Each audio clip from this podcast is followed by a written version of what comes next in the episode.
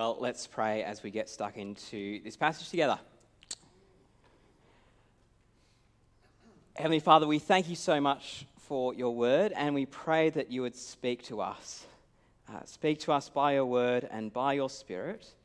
And Lord, give us not just head knowledge, but life transformation, that we may live our lives to your praise and glory. We ask this in Jesus' name. Amen. Well, a number of years ago, on a cold winter's morning, I was driving on my way to work, and behind me pulled out two motorcyclists. Uh, but then one started swerving from side to side. It seemed as if he wanted to warm up his tyres. This was fine until he swerved a little bit too far. His bike was washed out from underneath him, and he and the bike went sliding out into oncoming traffic at about 70 kilometres per hour and he went down into a ditch. Uh, I pulled over to make sure that they were okay, and I was chatting to the bloke, and he told me that he and his mate were on their way to a defensive driving course.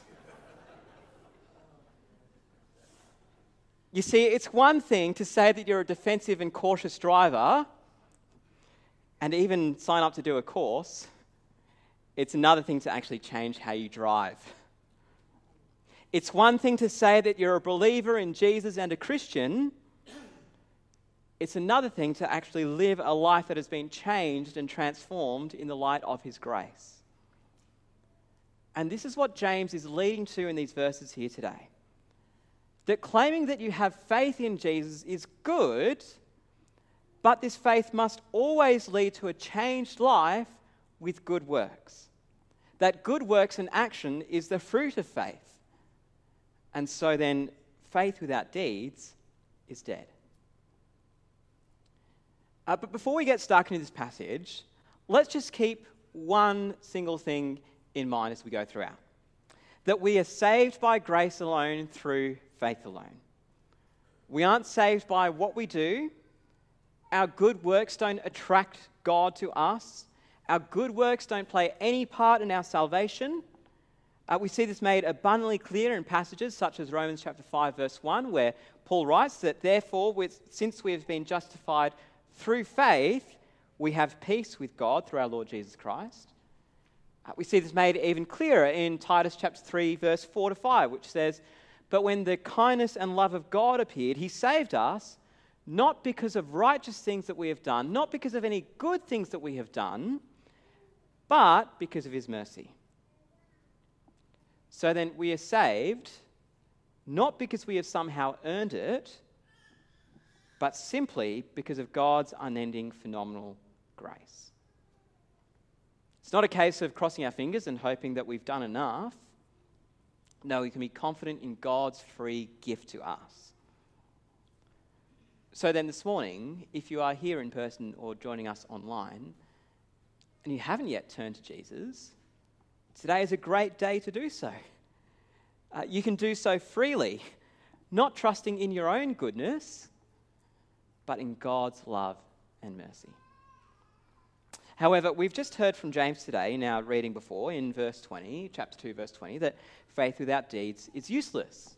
And in verse 24, that a person is considered righteous by what they do and not by faith alone.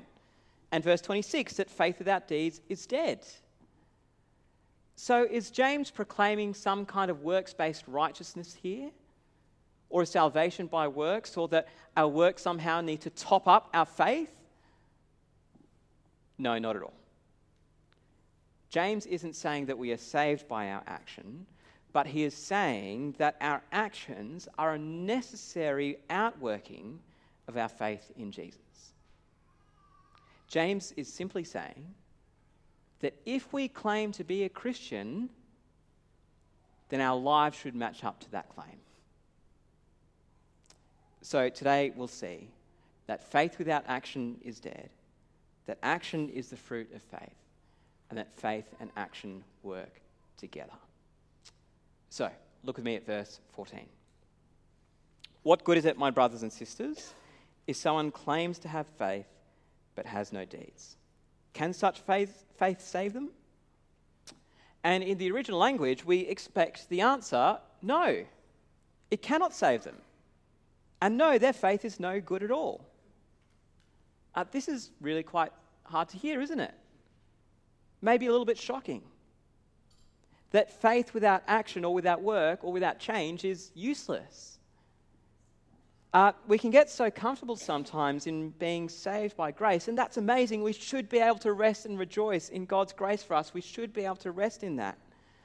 But we can get so comfortable that we can forget that we are saved in order to serve and glorify God. That we are saved from sin in order to go sin no more and instead live for Jesus. We're saved by grace alone for God's glory alone. Not for our comfort, not for an easy life, but saved to live for God. This is what James is teasing out throughout this passage. And so, to help us with this, he gives us uh, an example of a poor brother or sister. Uh, this person isn't just a little bit poor or the purse strings are a little bit tight. Uh, no, this person doesn't have any decent clothing and doesn't have enough money for food every day. Really, James is describing somebody in poverty. So imagine if someone was uh, to walk in who was living in poverty, and I was to have a chat to them and say, Well, go well, mate. Uh, good luck. Sending good vibes. Keep warm. Have some food. See you later. But don't actually do anything.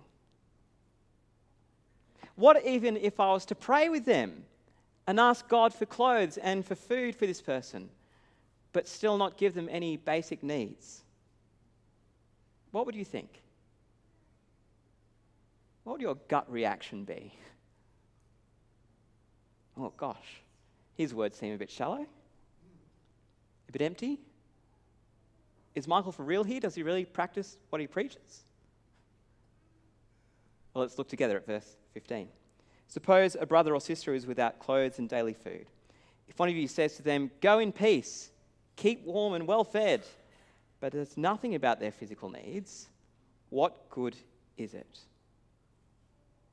Do we see that if these words aren't accompanied by action, then words are just hollow, empty, disingenuous, unloving, hypocritical, and even dead? What good are these types of words if we don't actually do anything about them? Well, no good. Useless. It's like having a battery drill without a battery, or a barbecue without gas, or a coffee machine with no water. Useless. Dead. And in the same way, verse 17, in the same way, Faith by itself, if it is not accompanied by action, is dead.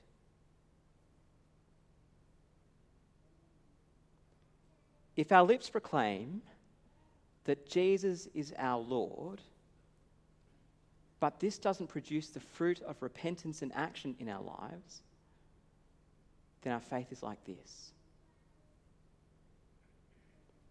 If we claim to be followers of Jesus and yet we still live exactly as the world does, then our faith is like this. If we claim with our lips that we are a Christian, but our way of life hasn't been changed by Jesus, then our faith is like this dead. But please hear this. This isn't saying that we have to be perfect. This isn't saying that our good works can save us or add to our salvation in any, any way. But that our faith in Jesus must naturally lead us into living a life for Jesus. If it doesn't, then our faith is like empty, hypocritical, unloving words because action is always the fruit of faith. Now, some people may have said that action and faith are two separate things, that there's no connection, maybe like different gifts. You know, you have the gift of faith, I have the gift of action, we can go both live our separate ways. But James says that this isn't the case. Uh, he brings in an imaginary person into the conversation to argue with, uh, to make the case that actions are a natural outflowing of faith. So, chapter 2, verse 18. But someone will say, You have faith, I have deeds. Show me your faith without deeds, and I will show you my faith by my deeds.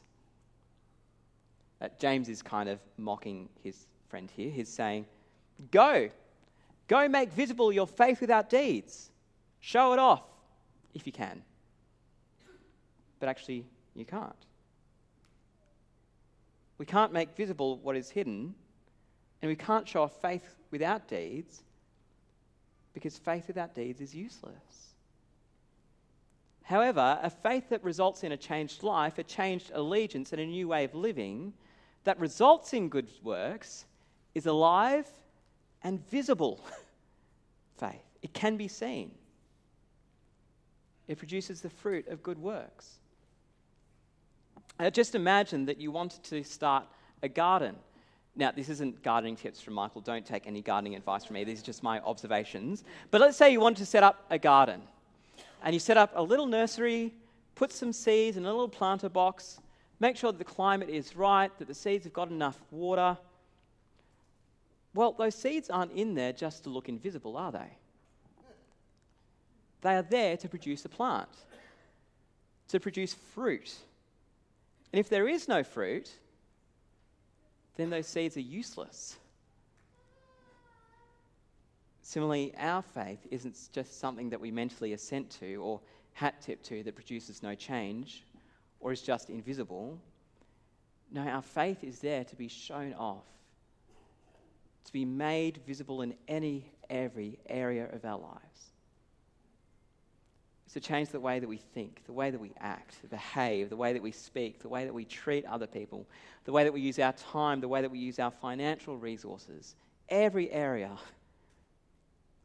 And note, this isn't for us to think, oh gosh, have I got enough fruit? No, remember, we aren't saved by the fruit,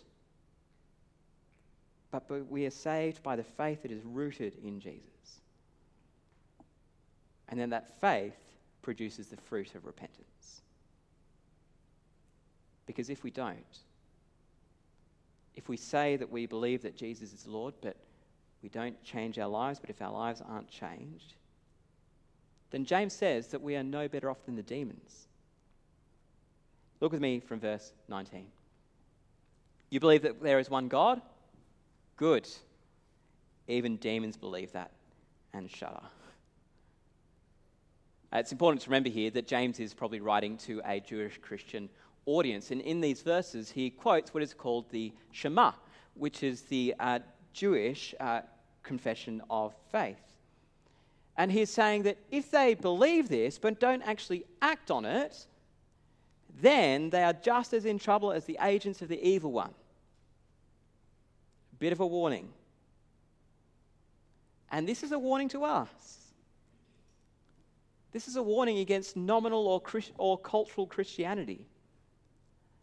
A version of Christianity that says, oh, yeah, we're a Christian, but only really by title. Uh, we ticked the box that said Christian on the census, so we must be. Or a version of Christianity that says, oh, we've been going to church all our lives. It's what we do. Of course, we're a Christian, but has no impact on our lives. That isn't real faith. And that sort of faith is dead. Yes, we could have the most perfect doctrine. We could memorize the Apostles' Creed. We could memorize the Nicene Creed. Uh, we could have all the confessions in our heads. We could even say that we believe that Jesus is God.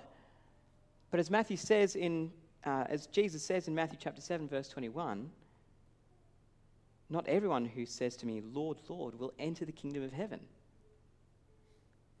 but the one who does the will of my Father who is in heaven. Friends, Jesus has saved us for us not only to acknowledge him with our lips, but to serve him with our lives. For me personally, this is a warning against professional Christianity of thinking that, you know, I'm a minister. Of course I'm a Christian. Of course. I even went to Bible college and learnt Greek. But is my life really reflecting the faith that I proclaim? Well, in some ways, yes. But in a lot of ways, no, sadly.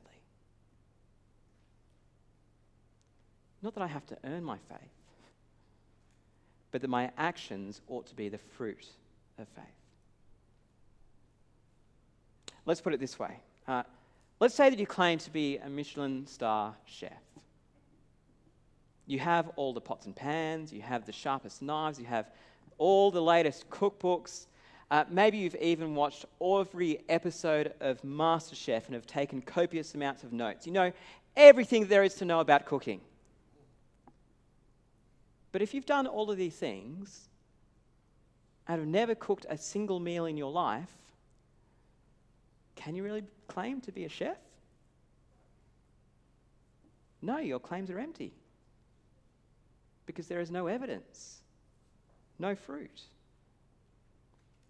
Likewise, our claim to faith should be matched by the fruit of our faith good works, good deeds, action. And these aren't two separate things, no, rather, faith and action work together.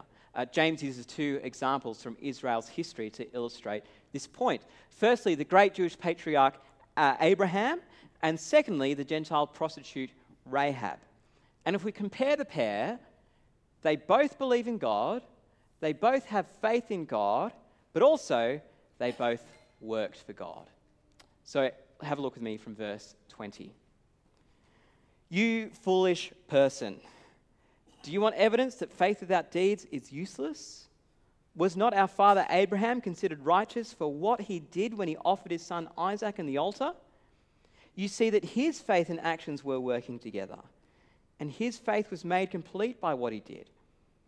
And the scripture was fulfilled that says, Abraham believed God, and was credited to him as righteousness, and he was called God's friend. Now, let's go back in history and get our order uh, in order. In Genesis 15, God promised Abraham that he and his wife Sarah would have a son, and that from this son a great nation would be born. And this is where it says that Abraham believed God and it was credited to him as righteousness. Then eventually Isaac was born after the fact. And then the testing that James mentions here happens in Genesis chapter 22. The faith was there before the works. The righteousness was declared before this work in obedience to God. So, as told, he went to offer his son to God, trusting in God, believing in God, and God recognized this obedience as the evidence of faith. Amazing obedience.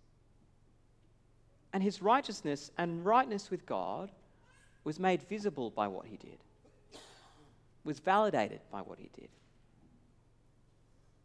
His faith was made complete, or his faith reached its full potential and purpose when he was living out for God. And so does ours. Our faith and action ought to work together to lead us to obedience to the will of God and to live for his glory. And then our faith is living out its purpose and proved to be alive. Because we need to remember that our faith isn't for our comfort. It is comforting, but it's not for a life of ease or for our health and wealth, but rather it is for us to be in relationship with God and to serve and to obey Him. Uh, Rahab also grasped this. Uh, before the spies came into the land uh, to Jericho, they came to spy out the land, the promised land, and while the Israelites were still in the wilderness. They were in danger, but Rahab had heard about the Lord and believed in him. And then she demonstrated her faith. She lived out her faith in her actions by saving the life of the spies and sending them away from trouble. Her faith and her actions work together for God's purposes. And so James concludes in verse 26 as the body without the spirit is dead, so faith without deeds is dead. See, faith without deeds is no faith at all. It's shallow, empty, and doesn't reach its full purpose or potential. And one of the biggest belief blockers here in Australia is the hypocrisy of Christians. Christians who say that they are Christian, but then don't live it out. Their lives don't match up to their confession. But James here says there ought to be none of that. Because real faith works. And this could be different for everyone. You know, it could mean serving in a soup kitchen and giving to the poor. Given what we've been seeing in James, that could be quite appropriate. Uh, it could mean serving God faithfully and generously on our front line, simply living faithfully in a world that's so unfaithful. It could mean prioritizing God afresh in our family life and in our diaries. It could mean remaining diligent and faithful in prayer for the world and for the church. It could mean all of these things and more. It looks different for everybody. But we don't do these things in order to tick off a list. We don't do these things to rock up to heaven with our badges of achievements that say, God, look at what I did. No, but we ought to bring every area of our lives into obedience to Christ.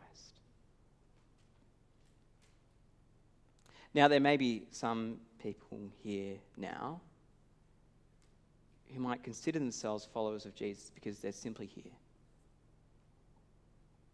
or follow the creeds or are fans of Jesus. If this is you today, if you call yourself a fan of Jesus, but not a follower, is your life matching up to the faith that you claim? Have you repented and turned all of your life under the lordship of Jesus? Because if we claim that we are a Christian but don't live into it, then hear the warning from James that faith without deeds is dead.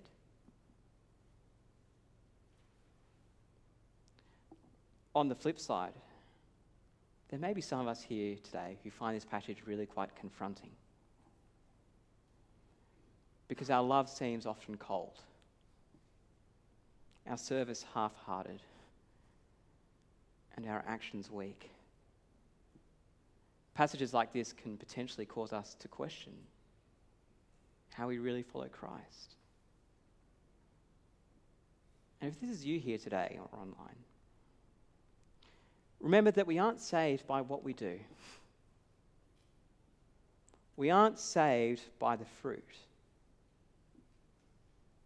But we are saved by what Jesus has done for us on the cross and in his resurrection. So, friend, take heart. Turn your eyes afresh upon Jesus and continue to live for him. Be assured that you are saved, you are loved, but also go. Go and continue to live out your faith, trusting not in your own goodness, but in God's love and mercy for you.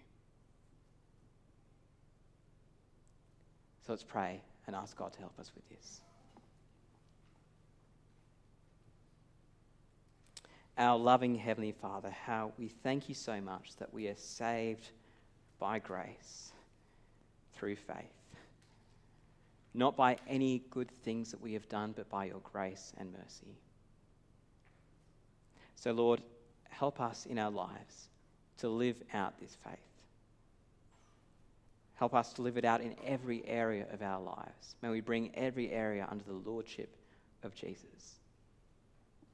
Help us to never just mentally assent to a set of rules or to a set of doctrines, but to give our whole lives over to you. So, Lord, help us with this. Help us live faithfully for you so that many may see our good deeds and come and praise your glory. We pray this in Jesus' name. Amen.